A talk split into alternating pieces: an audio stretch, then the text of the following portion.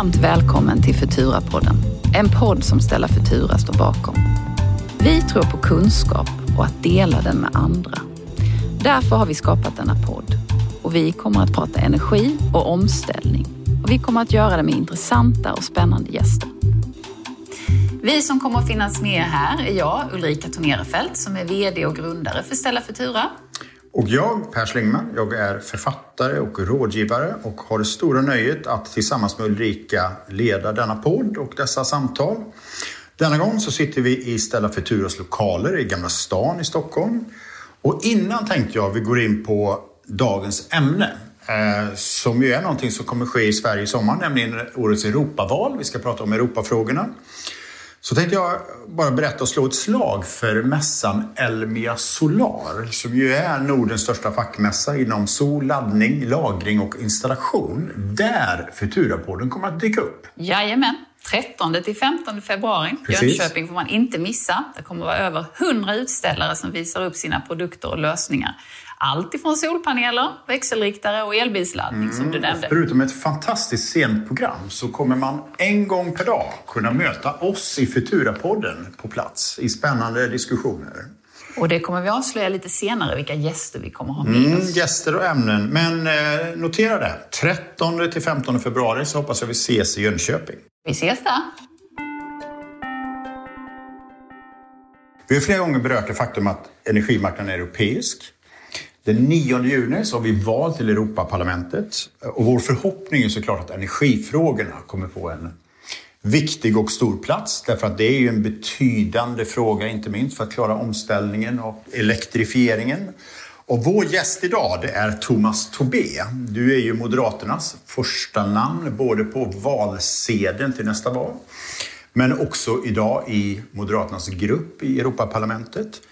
Och om vi tittar på den mandatperiod som vi befinner oss i så kan man säga att du är egentligen som klippt och skuren från den här podden. Du är suppleant i det utskott som heter ITRE, utskottet för industrifrågor, forskning och energi. Men du är också ordförande i utskottet för utveckling, DEVE. Vi ska komma tillbaka till det senare lite grann. Jag vet att Ulrika eh, tycker att det är intressant Speciellt och viktigt. Intressant. Om inte minst så ska vi berätta att vi kommer ju komma nu, in, om inte allt för lång tid, i en serie poddavsnitt om Stella Futuras kan säga, systerbolags verksamhet i Afrika. Som ju tangerar detta väldigt, väldigt mycket. Så varmt välkommen Thomas! Tack så mycket! Kort tänkte jag säga, kan inte du berätta om din väg in till där du är idag? Vad har lett dig dit du är idag? Oj, det var en stor fråga. Ja. Eh, nej, men jag blev eh, politiskt engagerad när jag var väldigt ung. Mm. 14 år faktiskt.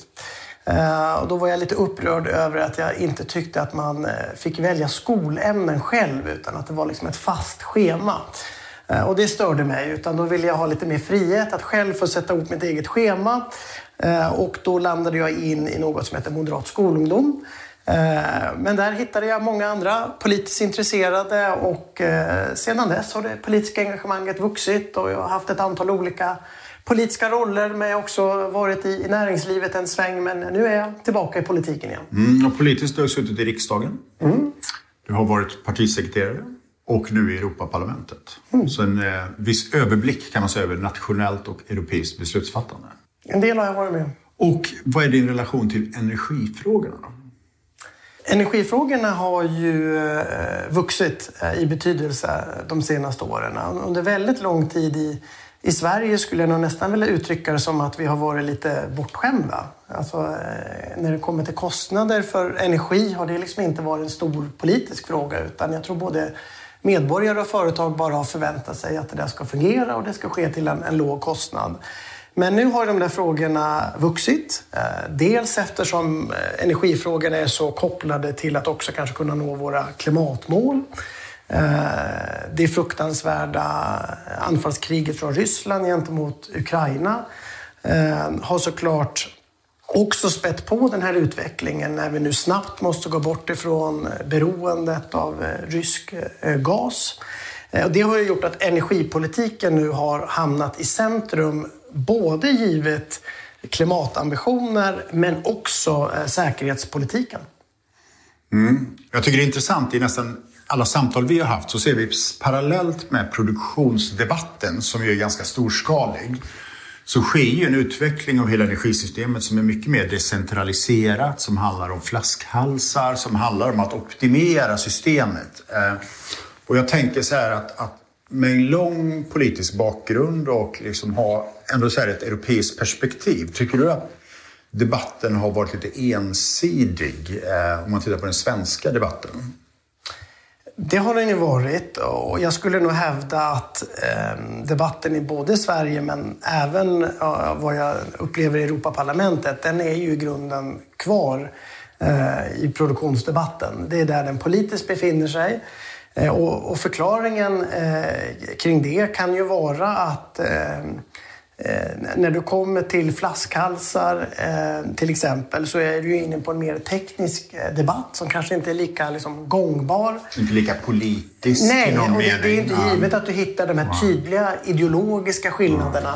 Jag menar, en tydlig konfliktfråga som vi har haft i Sverige på produktionssidan har till exempel varit kärnkraft. Eh, det vill säga, hur ser man på kärnkraft? Eh, och det kan ju finnas många olika åsikter. Och ska målet vara förnybart? Ska det vara fossilfritt? Exakt, fossilfritt. Ja, det har ju varit en politisk eh, debatt. Den har vi även nu på europeisk nivå. Mm. Så när jag blev nyvald till Europaparlamentet 2019 och kom ner så eh, det är ju ganska lätt att enas om att vi behöver mer av det förnybara. Ehm, sen kan du alltid diskutera takten i det och hur mycket ska subventioneras och så vidare. Men även kärnkraftsfrågan är ju en, har ju blivit en stor fråga nu. Och lite grann på hur ska man se till exempel på, på gasen som en övergångslösning och hur snabbt ska vi kunna avveckla beroendet till Ryssland och så vidare. Där har jag en fråga. Ja. Med anledning av, av Rysslands angrepp Eh, mot Ukraina. Hur har det eh, accentuerat energifrågorna? För det har ju blivit en, en helt annan geopolitisk säkerhetsfråga eftersom hela samhället vilar på att vi har en fungerande energiinfrastruktur. Har du märkt att det verkligen har flyttats upp på agendan och, och, och fokus har ändrats? Jag menar, I grunden är jag liksom väldigt eh, stolt över att jag menar, Europa har ju unisont stått upp för Ukraina. Eh, och politiskt så är det såklart att det kommer med ett stort pris. Det är klart det är fruktansvärt eh, att se det, det lidande som är för det ukrainska folket. Men det vi också sett kanske i många medlemsländer och kanske inte minst i länder som Tyskland, till viss del Italien, så är det såklart att, att säger du att nu ska vi gå bort ifrån det här beroendet av Ryssland, vi vill inte finansiera Rysslands krig ytterst, så är det klart det kommer med ganska stora eh, konsekvenser. Um, och, och, det har ju märkts då med att i kombination till exempel med, med förra vintern när kanske medborgare upplever att nu eh, är räkningen lite för hög här. Va, vad gör ni politiker egentligen? Um, I kombination med att eh, industrin uh, har väldigt stora krav. Då har ju den här frågan vuxit väldigt mycket. Um, men jag måste ju säga att i ganska rask takt nu Eh, så sker det mycket. Eh, det är ju en enorm eh, utbyggnad av det förnybara. Ett antal länder väljer såklart att nu på sikt öppna upp för kärnkraften. Ehm, så jag tycker ju ändå att det har påverkat mycket och jag tycker nog att liksom Europa i stort fattar kloka beslut just nu. Vi har ett Europaval. I Sverige är den 9 juni. Egentligen är det ju en längre period för att man kan förtidsrösta. men brukar säga att, att den 6 till 9 juni så går ju alla EUs länder till val. Jag tänkte bara att vi ska sätta Europaparlamentet lite i kontext. Det är ju då en av ett antal av EUs institutioner. Bredvid rådet, ministerrådet, kommissionen, domstolen och sådär. Och vi väljer då 21 ledamöter. Då vi väljer dem från de svenska partierna som sen verkar inom ramen för det europe, de europeiska partierna. Och där finns bland annat EPP som är det parti som Moderaterna verkar Så vi väljer partier eh, enligt så svenskt format, eh, men som, som transformeras i en europeisk kontext. Så att vi har alltså 705 ledamöter från alla länder. Och parlamentet eh, brukar ofta vara en diskussion. Hur skulle du beskriva parlamentet och dess makt? Det är ju ett parlament som har fått eh, mer och mer makt eh, med tiden. Alltså, eh, går du tillbaka lite längre tillbaka så var det väldigt mycket, liksom, mycket viktiga debatter och man yttrade åsikter. Men nu börjar det bli liksom en, en, eh, en likvärdig eh, spelare. Det vill säga du har medlemsländerna och rådet och du har Europaparlamentet. Det är de två lagstiftande aktörerna. Och det blir ingenting om inte vi är överens.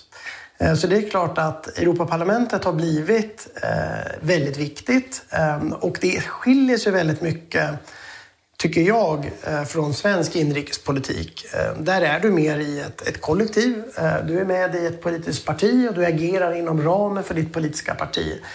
Här är du mycket mer, så att säga, en, en om uttrycket tillåter, liksom en fri fågel. Alltså du själv bygger majoriteter utifrån sakfrågor. Det finns ingen regering, det finns ingen opposition. Utan det handlar bara om att hitta en majoritet av ledamöter som är beredd eh, att ställa sig bakom det du själv vill. Då blir det så. Eh, och sen måste du såklart förhandla det här då med, med rådet. Men det skapar ju fantastiska möjligheter till inflytande. Komplicerat, eh, men fantastiskt roligt. Det är ju stora kulturskillnader också som man får ha med sig. Som svensk så tycker vi ju själv att vi är liksom pragmatiska och härliga och sådär. Men man upptäcker ju ganska snabbt att de tycker att vi är rätt otrevliga. Eh, vi är alldeles för direkta. Oj. Ja, men träffas svenskar på ett möte och vi ska diskutera någonting. Då har vi det förslaget framför oss och sen räcker upp handen och säger jag tycker så här och så här och så här. Och gör du så i Europaparlamentet, då kommer du inte bli särskilt framgångsrik. Utan du måste med att börja med att hylla det faktum att vi sitter här tillsammans. Och fantastiskt att det här förslaget har tagits fram. Och sen har man ett antal synpunkter. Ja. Och, och liksom, de här kulturella... Liksom... Men det är någon typ av europeisk konsensuskultur ja. som växer fram. Det är det ju absolut. Ja. Det finns ju väldigt mycket olika förhandlingsteknik. Jag tror vi svenskar är ganska, om man får generalisera och kanske lite överdriva, men vi är ju liksom extremt pålästa. Vi är beredda att sitta tills förhandlingen är klar och har ganska mycket tålamod. Medan kanske, liksom, jag menar, ta andra länder som italienare, spanjorerna, mm. även fransmän, de kör ju mer med dramatiken. Va? Mm. Resa sig upp, smälla dörrar, gå iväg. Och kanske liksom som svensk så vill man ju kanske, eh, liksom, man, man försöker hela tiden mötas. Man ger lite grann, tycker den andra ska ge lite grann, man ger lite mer.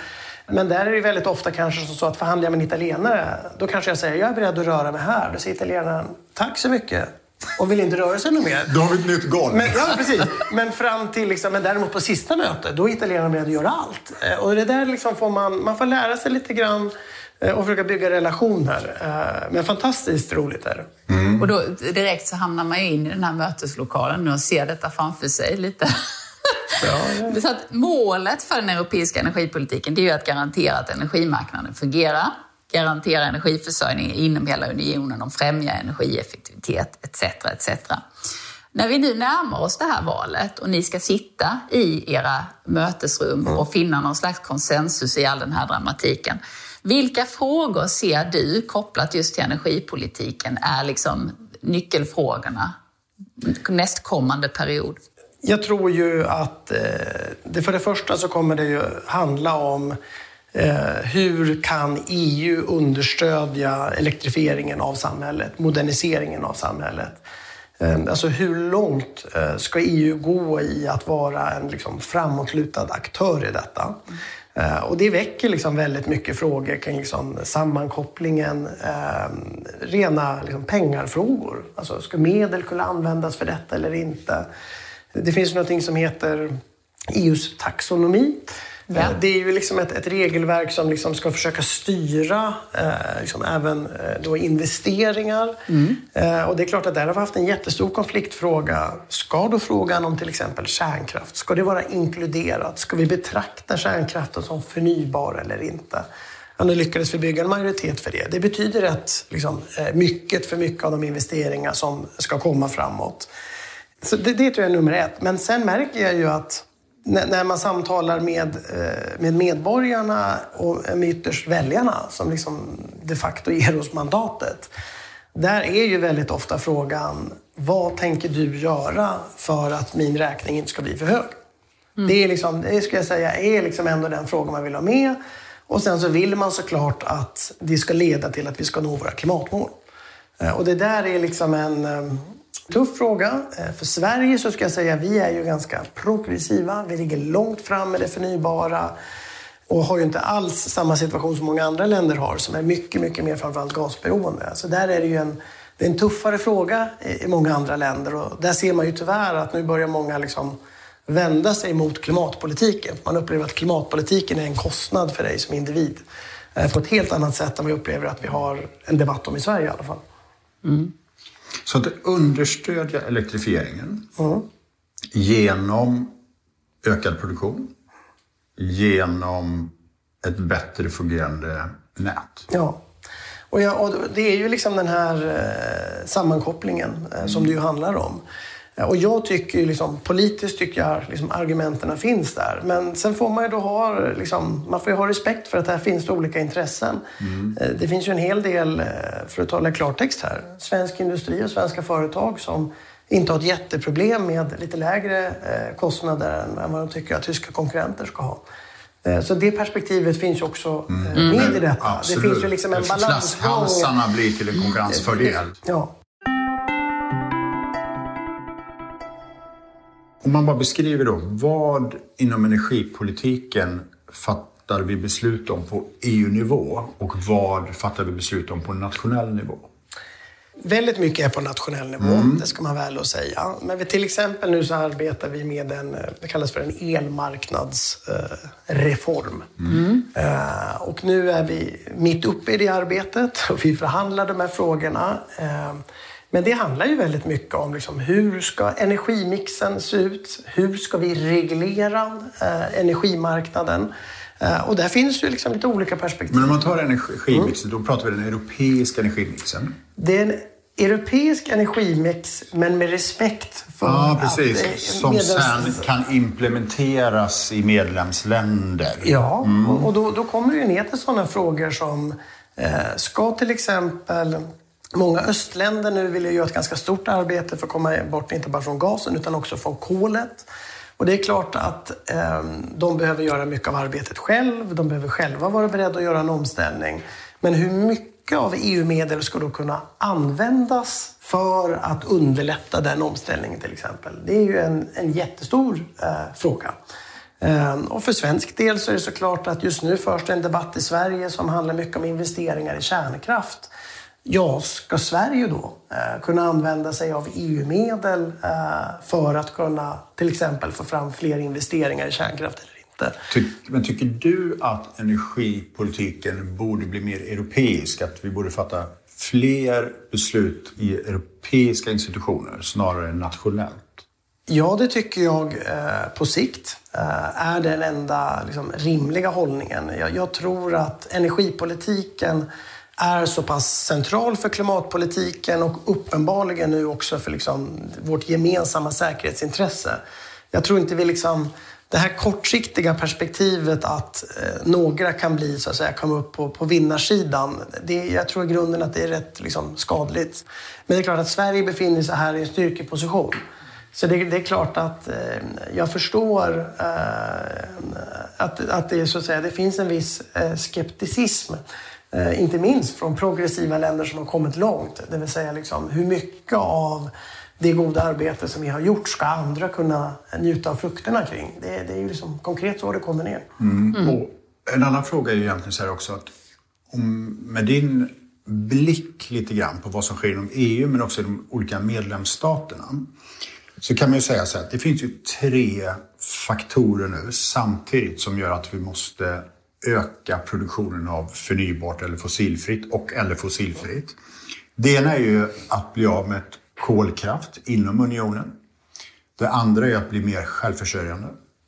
Det tredje är ju alla nya behov som kommer på grund av elektrifieringen.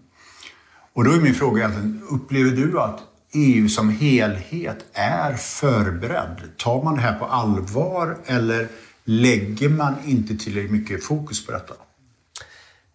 Jag upplever nog att eh, ifrån kommissionen och Europaparlamentet så upplever jag nog att vi, vi lägger eh, rätt mycket fokus på detta och påpekar det.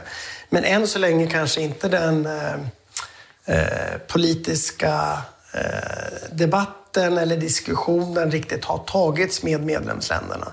Det finns ju liksom en väldigt stor respekt för att varje medlemsstat själv måste få bestämma sin egen energimix Ehm, och det, och det är klart att, att ytterst utmana det är såklart jobbigt. Ehm, och det, det, det är fyllt med så pass mycket politiska konflikter. Det är liksom om vi tar då den här liksom, eh, eh, frågan om kärnkraft. Det, det, är klart att och det behöver inte vara en höger-vänster-fråga. Jag menar, I Tyskland så eh, var det Angela Merkel och, och mina partivänner som eh, avvecklade kärnkraften. Men nu börjar det komma andra tongångar igen från CDU. Ja, nu är det nya tongångar även i mm. Tyskland. Va? Men tidigare har ju kärnkraften varit ett rött skynke va? när jag pratar med mina tyska liksom, kollegor. Frankrike har haft en, en helt annan inställning. Um, och det är klart att vi, vi märker ju att det finns, uh, liksom, det finns en dynamik uh, i de här frågorna. Um, och gasen är ju då en fråga, liksom, ur svenskt perspektiv så tycker ju vi, ja men herregud, vi kan väl inte hålla på och subventionera eh, liksom, fossil, det fossila. Vi måste ju bort från gasen, tycker vi är ganska självklart. Eh, och det är klart att det är lätt att säga eh, från en svensk position. sitter du med tysk industri som är extremt beroende av detta, ja då kommer ett litet annat perspektiv. Och det är ju det här som är liksom det, det tuffa, liksom, att försöka hitta då de här kompromisserna som är liksom hyfsat hållbara eh, utifrån klimatmål men, men också då eh, säkerhetspolitiken. Mm. Ja, en fråga där också, för nu pratar vi om EU-medel och vem som mm. ska få nyttja dem och så. Vi har ju pratat om ett antal gånger i den här podden också. Vem får finansiera den här kritiska infrastrukturen? Vi jobbar ju väldigt mycket inom eh, batterivärlden och också eh, har partners inom sol. Ehm, och där ser vi också att det är väldigt mycket kapital som brusar in i vårt land. Och jag får samtal ganska ofta från fonder både här och där som gärna vill finansiera våra batteriparker. Och det är ju lite fritt fram, vad det verkar. Sen har vi gjort ett aktivt val att vi, vi väljer ganska nogsamt vilka som finansierar våra projekt. Är det någonting man eh, funderar över? Den här frågan har ju såklart vuxit eh, och det är ju liksom eh, kopplat till att vi, vi ser ju ett mycket, mycket mer eh, liksom, aggressivt Kina, för att uttrycka det så. Ryssland goes without saying. Så det är klart att de här frågorna har kommit upp och vi har ju en, en mycket större diskussion nu som handlar om liksom egen produktion, eh, liksom Europas självständighet. Eh, som jag i grunden tycker är, liksom, det är rätt naturligt att den liksom, diskussionen kommer. Samtidigt så har ju den svenska positionen är ju så här, vi är alltid lite oroliga för om det blir för protektionistiskt.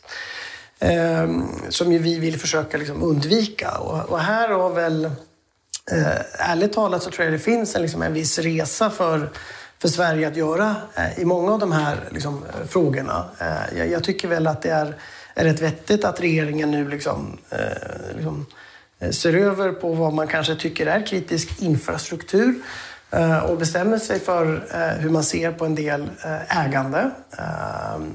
Men samtidigt är det om jag skulle gå över till liksom, utvecklingspolitiken och utanför Europa, där kanske det är ännu tydligare. Vi jobbar mycket med afrikanska partnerländer och för att nå våra klimatmål så vill vi göra stora investeringar eh, när det kommer till elektrifiering, till exempel av sjukhus. Eh, problemet är ju att vi erbjuder ju kanske framförallt det förnybara då. Eh, det är väl ofta där vi vill göra våra investeringar med våra partnerländer. Eh, och det sker ju med ena handen och med andra handen så står Ryssland och Kina där och erbjuder någonting annat. Som kanske inte behöver vara lika förenat med eh, varken att nå klimatmål eh, eller att det här landet ska få en egen självständig utveckling. Väldigt ofta är det ju lån eh, som de erbjuder till exempel. Så det har ju gjort att de här liksom, mm, det perspektivet i din fråga. Men är det mer en nationell fråga? Att vi, för det kommer ju lagstiftning som ju kommer bli mycket tydligare. Eller är det också en EU-fråga? Eh, Om vi, tar liksom, vi börjar med det ekonomiska ägandet av kritisk infrastruktur. I huvudsak ska jag säga att makten ligger ju väldigt mycket på nationell mm. eh, nivå. Eh, men eh, den växer ju även på europeisk nivå. Eh, men det, det, är klart att det är, det är väldigt svårt i dagsläget för EU att eh, säga till Viktor Orbán och Ungern att det här får ni inte göra. Eh, det, det, är liksom, det finns ju begränsningar i, i vad samarbetet eh, ja, ja, kan göra. Liksom. Mm. Så att, men den här diskussionen har ju vuxit och det, det, är ju inte, om man ska vara ärlig, vi svenskar kanske som har legat i framkant här. Jag skulle säga att det är väl eh, kanske snarare liksom Frankrike som också kommer från ett mer protektionistiskt håll som har varit liksom ledande i den här diskussionen. Ehm, men, men jag måste ju säga att jag tillhör de som tycker att det är en rätt vettig diskussion att ha. Alltså vi lever ju i en mycket mer komplex och mörk värld. Mm. och även om jag skulle önska liksom, att eh, världen vore full av demokratier och fri marknadsekonomi och, och den som är bäst ska lyckas och sådär, så är ju verkligheten någonting annat. Det finns politiska ambitioner och intressen som vi måste förhålla oss till. Mm. Uh, Då kommer vi in också på nästa fråga, för att den här frågan har ju egentligen två dimensioner. Det ena är ju det ekonomiska ägandet, mm. men det andra är också vem som äger och har tillgång till teknologin. Mm. Och det har vi pratat ganska mycket om och det är också intressant att väldigt många vi pratar med det om, om det råkar vara kommuner eller energibolag, alla har det här väldigt mycket eh, liksom på näthinnan. Och då är också frågan så här, då kan man ju se det i en förlängning. Det kräver ju att Europa ligger så pass långt framme när det gäller teknologi, alltså teknologiutveckling, innovation på energiområdet, forskning. Mm. Så att vi ser till att utveckla framtidens lösningar så att det inte sker kanske i Kina eller andra länder. Mm. Och då kommer man in på ett område som är mycket, mycket tydligare också en europeisk fråga, nämligen hela innovationspolitiken. Mm. Och var skulle du säga att, var ligger Europa? Om du, om du, det kanske är en svår fråga att jämföra mm. liksom, Europa, ja. USA med Kina, mm. Indien, Mellanöstern. Så att säga. Hur, hur ligger vi till i, på innovationssidan i energifrågor? Jag skulle ändå säga att vi, vi är framåtlutade, eh, men eh, vi, vi måste ju nyktert se på att eh, även en aktör som, som USA agerar inte här faktiskt i, i Europas intresse. Det finns ju något som heter Inflation Reduction mm. Act yes. till exempel. Ehm, som så här, ur ett perspektiv kan man ju se fantastiskt. Liksom. USA återvänder till att se att vi har eh, klimatutmaningar, vi ska nå Parisavtalet, vill göra investeringar i det. Eh, men det är ju, liksom, det är ju ett extremt hot mot liksom, eh, innovation i Europa, att sno... Eh, du att man gör så, vi kanske ska förklara att man erbjuder ja. enorma skattereduktioner vid invester gröna investeringar i USA. Extremt mm. mycket medel. Och eh, häromdagen så och det här har diskuterats mycket och absolut, liksom, eh, de enkla första politiska lösningarna är att vi måste samtala mer med USA, det är en allierad, det är en vän. Vi, må, vi måste liksom eh, komma överens. Men jag menar, det första konkreta eh, som har skett nu kom ju häromdagen. EU erbjuder nu tillsammans då med, med den tyska regeringen enorma investeringar till Northvolt eh, för att säkerställa att man får eh, en fabrik eh, kvar i Tyskland istället för att den skulle hamna i USA. Och har, det... har inte, jag kan vara misinformed här, mm. men det är därför vi har dig här idag.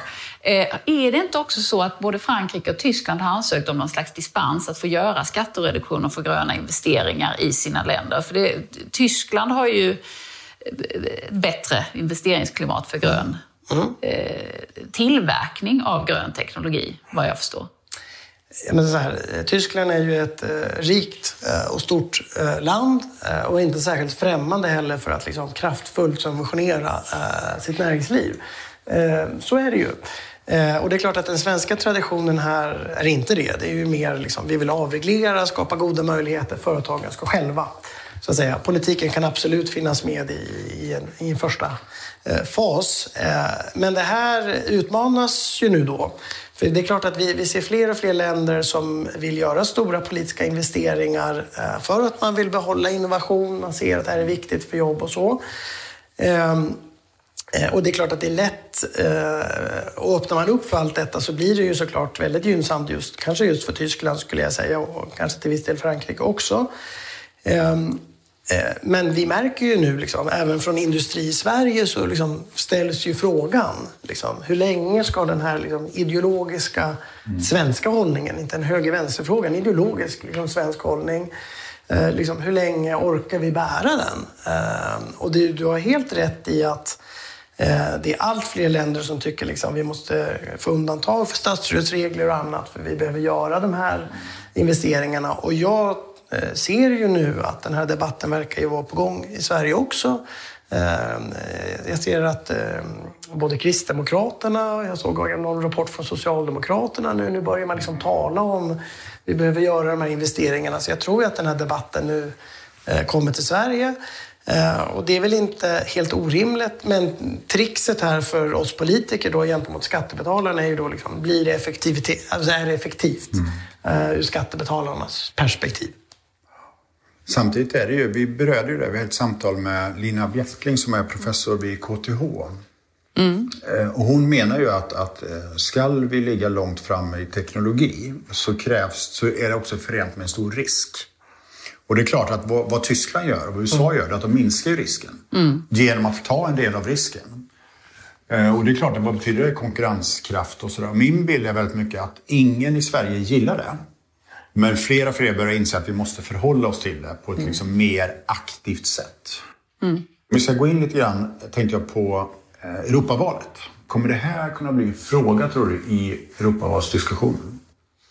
Möjligtvis. Eh, liksom, kanske inte den dominerande frågan, men, men jag tror nog ändå eh, med tanke på att liksom, eh, människor eh, har ju tyvärr i dessa tider liksom, fått det ekonomiskt liksom, tuffare. Och det är klart det finns många svåra frågor att prata om, liksom krig och säkerhet och migration och brottsbekämpning och allt detta. Men möjligtvis kommer det också finnas lite utrymme för ja, men vad ska bygga välstånd i Europa? Mm. och där tycker jag ju att den här, liksom, där behövs ju den här debatten. Okej, okay, vi svenskar kommer vara för frihandel, vi vill uh, utveckla den inre marknaden, vi vill gärna avreglera så mycket som möjligt. Men eh, just investeringsfrågan uh, blir ju kanske någonting då som kommer och som blir lite nytt uh, i sådana fall. Så, jag tänkte vi skulle zooma in lite grann. Europavalet och energifrågorna. Tror du att energifrågorna kommer ha en stor plats i valet inför Europaparlamentet? Ja, det tror jag. Mm. Och vilka är då energifrågorna? Finns det några vägval? Eh, jag, jag, förstår att eh, mitt svar eh, kommer att vara tråkigt, eh, men jag tror... Eh, jag vill inte liksom, jag vill inte liksom bädda för det innan jag säger någonting. Nej, men jag, jag tror helt ärligt, eh, hör och häpna, men liksom, kärnkraften kommer igen att bli en, en fråga, även i Europavalet. Den kommer att vara det på europeisk nivå, definitivt. I Sverige har vi ju debatterat kärnkraftsfrågan extremt mycket de sista åren. Men jag tror eh, igen att den frågan eh, kommer att bli stor. Och en fråga kring kärnkraften. Ser man i, är man liksom eh, kärnkraftsfrälsta där på något sätt? Man ser att det är någon slags universallösning? För vi pratar ju ofta om att det är en pusselbit. Vi behöver både en mixen, ja. centraliserade stora eh, elkraftsproduktionsanläggningar och mycket decentraliserat mm. för att hantera de här flaskhalsproblematiken. Och skapa eh, alltså, trygghet, ja, eh, resiliens, robusthet. robusthet ja. Mm. Hur, hur ser man på det? Att kärnkraft är en pusselbit. Nog så viktig jo, men det, det, så är det ju. Eh, men jag menar, anledningen till varför det blir en stor fråga det är för att det finns konflikt och, och politik liksom andas eh, konflikt. Alltså det blir inte så spännande om Alice Kunkö eh, och jag möts för att tala om energipolitiken och jag säger vi behöver investera mer i förnybara och hon säger vi behöver investera mer i förnybara. Sen säger du att vi behöver bygga bort flaskhalsarna. Ja, så säger hon att vi ska bygga bort flaskhalsarna. Mm. Nej, men det, och det, fast, det är fast det är det vi i energibranschen vill. Ja. Att det ska råda en enorm konsensus. En enorm konsensus. Man ska bara dra som en prom rätt fram. Så här kommer vi lägga politiken i 20 års tid. Absolut. Yes. Ja, jo, men, det kommer inte hända. Jag. Det, är inte, det, är inte, det kommer inte hända i debatten. Det är inte ett orimligt perspektiv. Fast ska man vara lite, ska man vara lite optimistisk ändå här utifrån ert perspektiv så är det väl så här egentligen med energipolitiken. Det har ju inte funnits konsensus på väldigt lång tid. Och nu verkar det ju faktiskt eh, komma mer av en politisk konsensus. Mm. Eh, det, det, finns väl ingen politiker idag som liksom är emot investeringar i förnybara. Liksom, absolut, vi har lite debatt om hur mycket makt ska kommuner ha kring vind, vindkraftsetableringar, eh, absolut. Eh, men i grunden så är liksom inriktningen rätt tydlig. Att är alla för. Vi har en diskussion om ska vi göra investeringarna i kärnkraft eller inte. Verkar ju nu kunna vila på ganska bred politisk eh, majoritet. Så att det går ju ändå åt, åt rätt håll. Och jag tror även på europeisk nivå så tror jag att eh, liksom, när det kommer till det förnybara kärnkraften kommer gå åt rätt håll. Där kanske mer konflikten kommer att vara liksom, hur mycket gas ska vi kunna acceptera och hur länge. Det, det kommer att vara en, eh, en fråga. Mm. Men då blir egentligen frågan, för att jag, jag håller nog väldigt mycket med om det, att vi är på väg mot en mycket tydligare konsensus. Men då blir väl frågan till slut, hur mycket prioriteras energiinvesteringar visavi andra investeringar? Mm. I exempelvis nät, bygga bort flaskhalsar. Mm. För som vi konstaterade i början av det här samtalet så det är inte översexigt att prata om att bygga bort flaskhalsar. Tycker du? Ja, men, ja, i, i, ja, men i, termer, i termer av en politisk diskussion ja, som alla är överens. Absolut, men så jag förstår vad du menar. Men du, jag tänkte säga, jag tittade faktiskt um, på Moderaternas valmanifest inför valet 2019. Åh, oh, herregud. Mm. Ja. Ja, men, och det finns en hel del energi med. Ja. Intressant. Det finns fyra förslag eh, från, som är konkreta. Det första är att ersätta målet om förnybart med fossilfrihet. Mm. Det andra är att fördubbla EUs kärnkraftsbudget. Mm. Tredje är att exportera mer klimatsmart el från kärnkraft inom Europa. Mm. Det fyra är att bygga ihop medlemsländernas elnät genom ökade investeringar och höjd målsättning för sammanlänkning. Mm. Hur kommer de här konkreta åtgärderna se ut i nästa valmanifest? Eh, det fossilfria eh, kommer att eh, vara kvar. När det kommer till medel för forskning kring kärnkraft, det var ett, ett väldigt hovsamt förslag från vår sida då. För där och då var det så extremt kontroversiellt att överhuvudtaget nämna kärnkraft på europeisk nivå. Eh, och det är klart att nu kommer vi nog att tala lite mer klartext om att det behövs mycket investeringar i kärnkraft.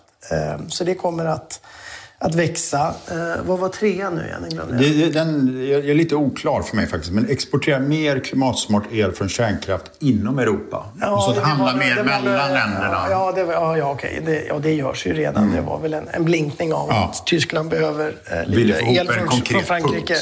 Eh, så. Men sen då den, den sista då. Den tycker jag ju politiskt är, eh, är viktig. Eh, jag tycker det liksom är det är den enda rimliga vägen. Men den, det är ju den punkten som kanske är den mest liksom, kontroversiella. Um, och där du får, um, där de kortsiktiga intressena står lite grann mot det långsiktiga målet. Jag tror alla kan liksom enas om att det vore väl jättebra. För jag menar, så har vi ju tänkt inom Sverige. Vi vill ju att elsystemet ska kunna hjälpa till och man ska kunna bidra. Mm. Um, och det borde vi väl kunna göra på europeisk nivå också. Uh, men det handlar ju då om att hitta då den här balansen som blir acceptabel eh, för länder som Sverige eh, att gå mot detta. Mm. Kan man tänka sig med en femte punkt inför nästa val som handlar mycket mer om det här med självförsörjning, trygghet, eh, energin som en säkerhetspolitisk fråga, ägande? Det kommer nog till och med vara en portalparagraf. Portalparagraf. Innan alla, skulle jag säga. Mm. Vad innebär det? Alltså det kommer att vara liksom ansatsen för energipolitiken. Vi behöver en självständig energipolitik fri från Putin. Vi behöver låga energipriser. Eh, vi behöver se till så att energipolitiken bidrar till att vi når våra klimatmål. Och därför så måste vi. We're on it. Ja, jag tror... Ja, det, den har ju, energipolitik, den har ju blivit väldigt eh, politisk. Mm. Energipolitiken. Den, den Men vad, är fart i den. Vad skulle du säga då är...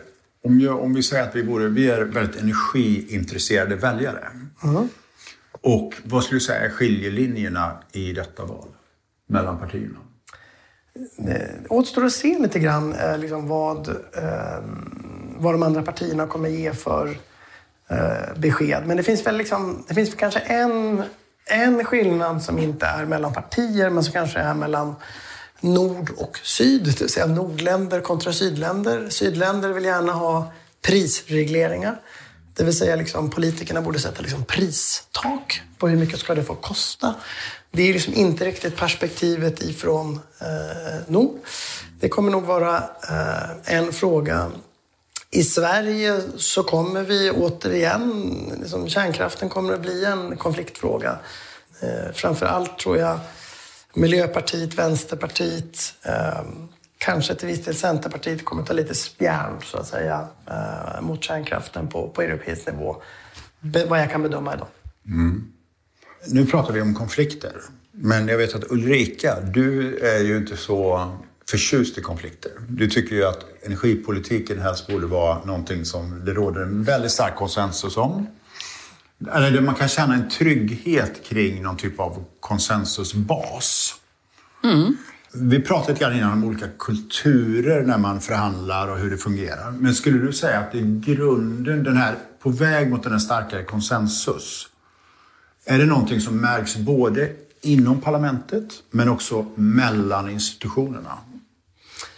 Eh, ja, eh, framförallt är det mycket som har liksom, eh, i och med att Tyskland och Frankrike står mindre långt ifrån varandra idag. Det gör väldigt mycket, ska jag säga, för det europeiska samarbetet. Liksom. En viss förståelse från Frankrikes sida för att tyskarna är väldigt gasberoende. Eh, och å andra sidan att tyska liksom, ideologiska motståndet mot kärnkraft är lite mindre. Det har liksom öppnat upp. Ehm, Jag upplever också liksom att i och med att rådet, medlemsländerna då eh, överhuvudtaget liksom diskuterar energipolitik och inte säger det här liksom sköter vi bäst själva hemma, betyder en hel del. Eh, Och ifrån Europaparlamentet har vi väl kanske alltid den här inställningen att ehm, jag menar, det finns ju frågor som passar sig bra för europeiskt samarbete. Jag, menar, jag tycker det är så självklart att liksom, i frågor som är gränsöverskridande, ja där ska vi arbeta med samarbete. Det är klimatpolitiken, energipolitiken, migrationen, brottsbekämpningen, säkerhetspolitiken. Sen kanske när det kommer till liksom hur vi reglerar svensk skog eller snuset eller våra löner, ja men det kanske inte EU behöver bry sig så mycket om. Vi behöver ju också passa på nu när vi har Thomas här och prata lite om DV. Ja. Du är ordförande. Och säger man DV så kanske inte alla vet vad det är, men det är utskottet för utveckling. Och tittar man in på er hemsida så kallar ni er för en förkämpe för Agenda 2030 för hållbar utveckling och de globala mål som alla FNs medlemsstater kom överens om 2015. Kan inte du berätta lite mer om DV och vad ni gör där? Ja, det är ju ett eh, utskott eh, som arbetar med utvecklingspolitiken, alltså det vi kanske kallar för bistånds Eh, och det har varit ett utskott som historiskt eh, har arbetat med liksom, traditionell fattigdomsbekämpning. Men eftersom andra politiska mål eh, har vuxit, det vill säga nå klimatmålen, eh, hantera grundorsakerna till migration, eh, den geopolitiska konkurrensen med Kina och Ryssland, tillbakarullningen av demokrati, mänskliga rättigheter. De här frågorna har gjort att liksom, eh, utvecklingsutskottet har blivit väldigt mycket mer politiskt och väldigt mycket andra politiska mål har letat sig liksom in i detta. Och det kanske har utmanat liksom, den traditionella biståndsvärlden lite grann. Eh, jag tycker att det i grunden är ganska positivt, för jag är ganska positiv till att EU ska vara en stor aktör när det kommer till eh, utvecklingspolitiken. Jag tycker det liksom är ett, ett maktmedel vi har. Vi är ingen gigantisk militärmakt eh, i EU som institution. Det här är liksom ett, ett maktmedel för oss som jag tycker ska användas. Och det är klart att vi ska arbeta med fattigdomsbekämpning, men jag tror att vi får ett bredare stöd för utvecklingspolitiken om du också kan se att du kan uppnå eh, andra mål med politiken. Det är ett ganska litet utskott eh, och ganska så, eh, jag säga, rätt trevligt. Rätt trevligt. Ja, det är rätt Det är viktigt. Ja, men det finns andra Ja. utskott liksom, Som inte som är Ja, otrevliga absolut. rent Som är eh, konfliktfyllda. Det här är ett utskott där vi liksom vi försöker hitta samsyn. Ja. Eh, Vi är inte ett så stort utskott heller. Eh, Så att, och det var liksom inte givet att jag skulle landa in i detta, men det, det, det råkade bli så. Liksom. Jag ska göra en kort utvikning Ja, hur, hur, hur detta kanske kan vara kopplat till energipolitik. Mm. Vi har ju ett systerbolag i Afrika där vi jobbar med att elektrifiera sjukhus. Och den största orsaken till eh, ojämlika samhällen i världen, det är mödradödlighet. Eh, fullt friska mödrar dör idag för att de förblöder eller får infektioner och 70 procent av all mödradödlighet sker i Sub-Saharan Africa. Parisavtalet som också skrevs på 2015 innehåller ju artikel 6. Och då råkar det vara så att vi är ett bolag nu som jobbar med Energimyndigheten där vi injicerar ITMOS, International Transfer Mitigation Outcomes, som är stipulerade i Parisavtalet. Det vill säga att länder får ju jobba, vi får ju jobba med andra länder nu. Och Ghana är ju ett afrikanskt land som räckte upp handen och sa att vi vill vara med i det här. Så nu skriver ju Sverige och Ghana ett bilateralt avtal där vi är med.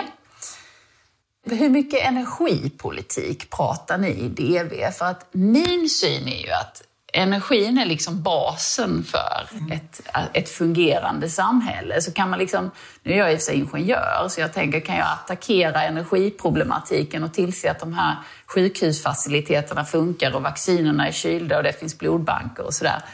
Så kan man göra rätt mycket impact på alla SDG-erna genom att jobba med grön elektrifiering.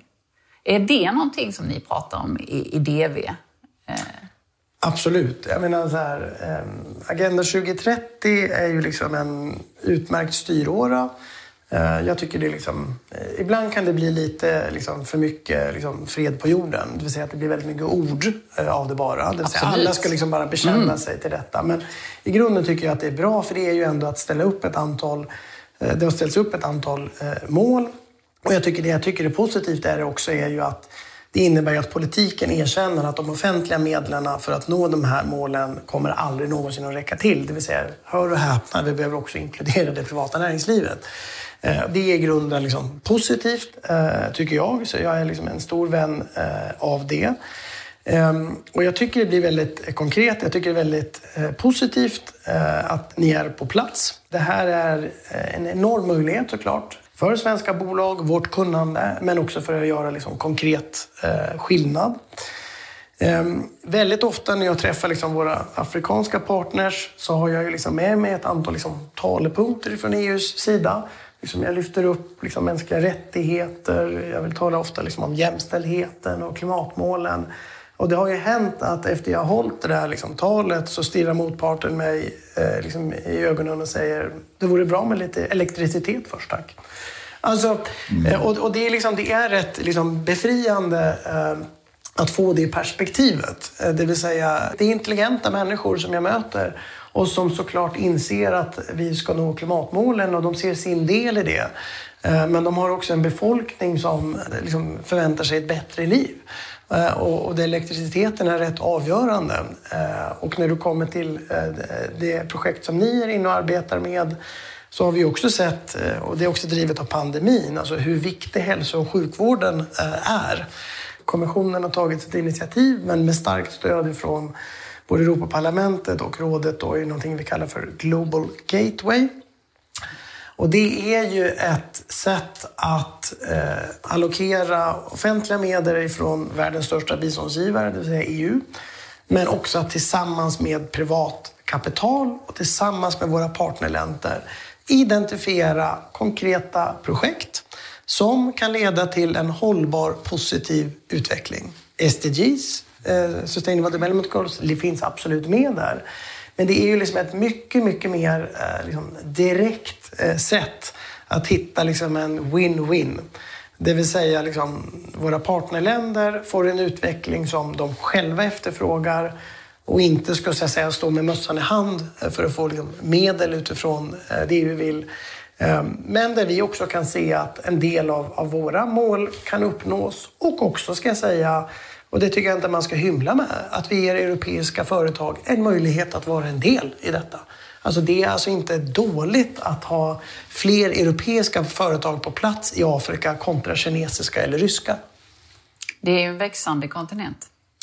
En, eh, eh verkligen att, en växande eh, Det, det kan, vara, kan vara en bra möjlighet, om man nu bara ser till det monetära. Oh. Och, det, och det vi har sett är väl också mycket att eh, vi försöker bygga en långsiktigt hållbar finansieringsmodell. Tekniken är ingen rocket science, utan eh, det är ju inget land som vill vara biståndsberoende. De vill liksom få en finansieringsmodell som funkar för dem. I Ghana idag och äger ett eh, sjukhus och ska installera sol och gå till din bank och säga kan jag få låna lite pengar? Då har du en ränta på 25 procent. Så att hela, hela det systemet fungerar ju inte. Och även det som kallas för impactfonder i Europa har alldeles för hög IRR. Så det gäller ju verkligen att, att jobba med olika finansiella instrument. Och då är ju Parisavtalets artikel 6, ITMOS, en väldigt fin mekanism. Kombinerat med mycket kontroll och processer såklart, men det är ju också viktigt att det sköts på rätt sätt. Jag tror väl också, nu är den diskussionen igång, men om du tittar liksom på de finansiella eh, institutionerna. Nu, nu pågår det ju också en, en debatt om eh, kanske är det som så att du ska eh, ta in perspektivet grön omställning något mer, så att säga, i, i, i kalkylerna framåt. Och det är ju en, liksom, en jättereform, eh, men jag tror också helt nödvändig. Om man nu tror att vi ska liksom ha med privat kapital eh, i bilden. Mm. Enig. Så här, eh, vi ställer tre stycken frågor till alla våra gäster. De är inte överkomplicerade, men den första frågan är vilket är ditt favoritenergislag? Kärnkraft. Mm. Och när det gäller energisystemet, finns det något land du tycker att Sverige kan lära sig av? Nej, det är ingen som jag har tillräcklig kunskap om för att svara skulle jag säga. Mm. Nej, nej är också ett svar. Nej kan man säga. Ja. Mm. Och avslutningsvis då, vad får dig att känna dig energisk? Det... Du är bra. När det ringer. När det Nu fick Thomas en liten tankepaus Han fick här. lite Ja, energi här. det är energi. nej, men jag, jag får ener- träffa människor. Det ger ju eh, energi. Alla människor är ju små energikällor. Och bjuder man på lite energi så får man ju energi också. Jag kan avslöja att det finns ganska stark konsensus kring just det svaret på den frågan. Ja, vi har massa väldigt extroverta människor i den här podden verkar det som. Ja, vi tänkte, vi tänkte gå in för landning. Är det någonting du känner att du vill tillägga kring, eh, ja, inför Europavalet? Eh, Vi kanske ska uppmuntra människor att och rösta. Det, jag, jag tycker det. Ja, men, eh, och alldeles oavsett eh, vem eller vilket parti du röstar på. Alltså, röstar du inte så ger du alltså bort makten till någon annan att bestämma Europas utveckling. Och vi lever i en rätt eh, mörk eh, värld, tycker jag i alla fall. Eh, med krig, eh, osäkerhet i alla fall. Vi har Trump som återkommer som president. Eh, snart ett aggressivt Kina. Jag tycker att eh, Europa är någonting att hålla i handen. Eh, Jag tror att vi behöver ett starkare eh, Europa framåt. Och då tycker jag det är viktigt att använda sin röst. För det, det behövs. Och Sverige har ett stort inflytande, men det kan bli starkare. Men då behövs det också ett bra stöd från väljarna. Vi låter det vara slutorden för dig Thomas. Tack så mycket för att du gästade vår podd. Stort tack. Tack så mycket. Ni har lyssnat på Futura-podden, en podd som Stella Futura står bakom. Vi tror på kunskap och att dela den med varandra. Därför har vi skapat denna podd. Hör gärna av dig med idéer på teman eller gäster som du vill att vi ska bjuda in. Vi finns på LinkedIn och på www.stellafutura.com.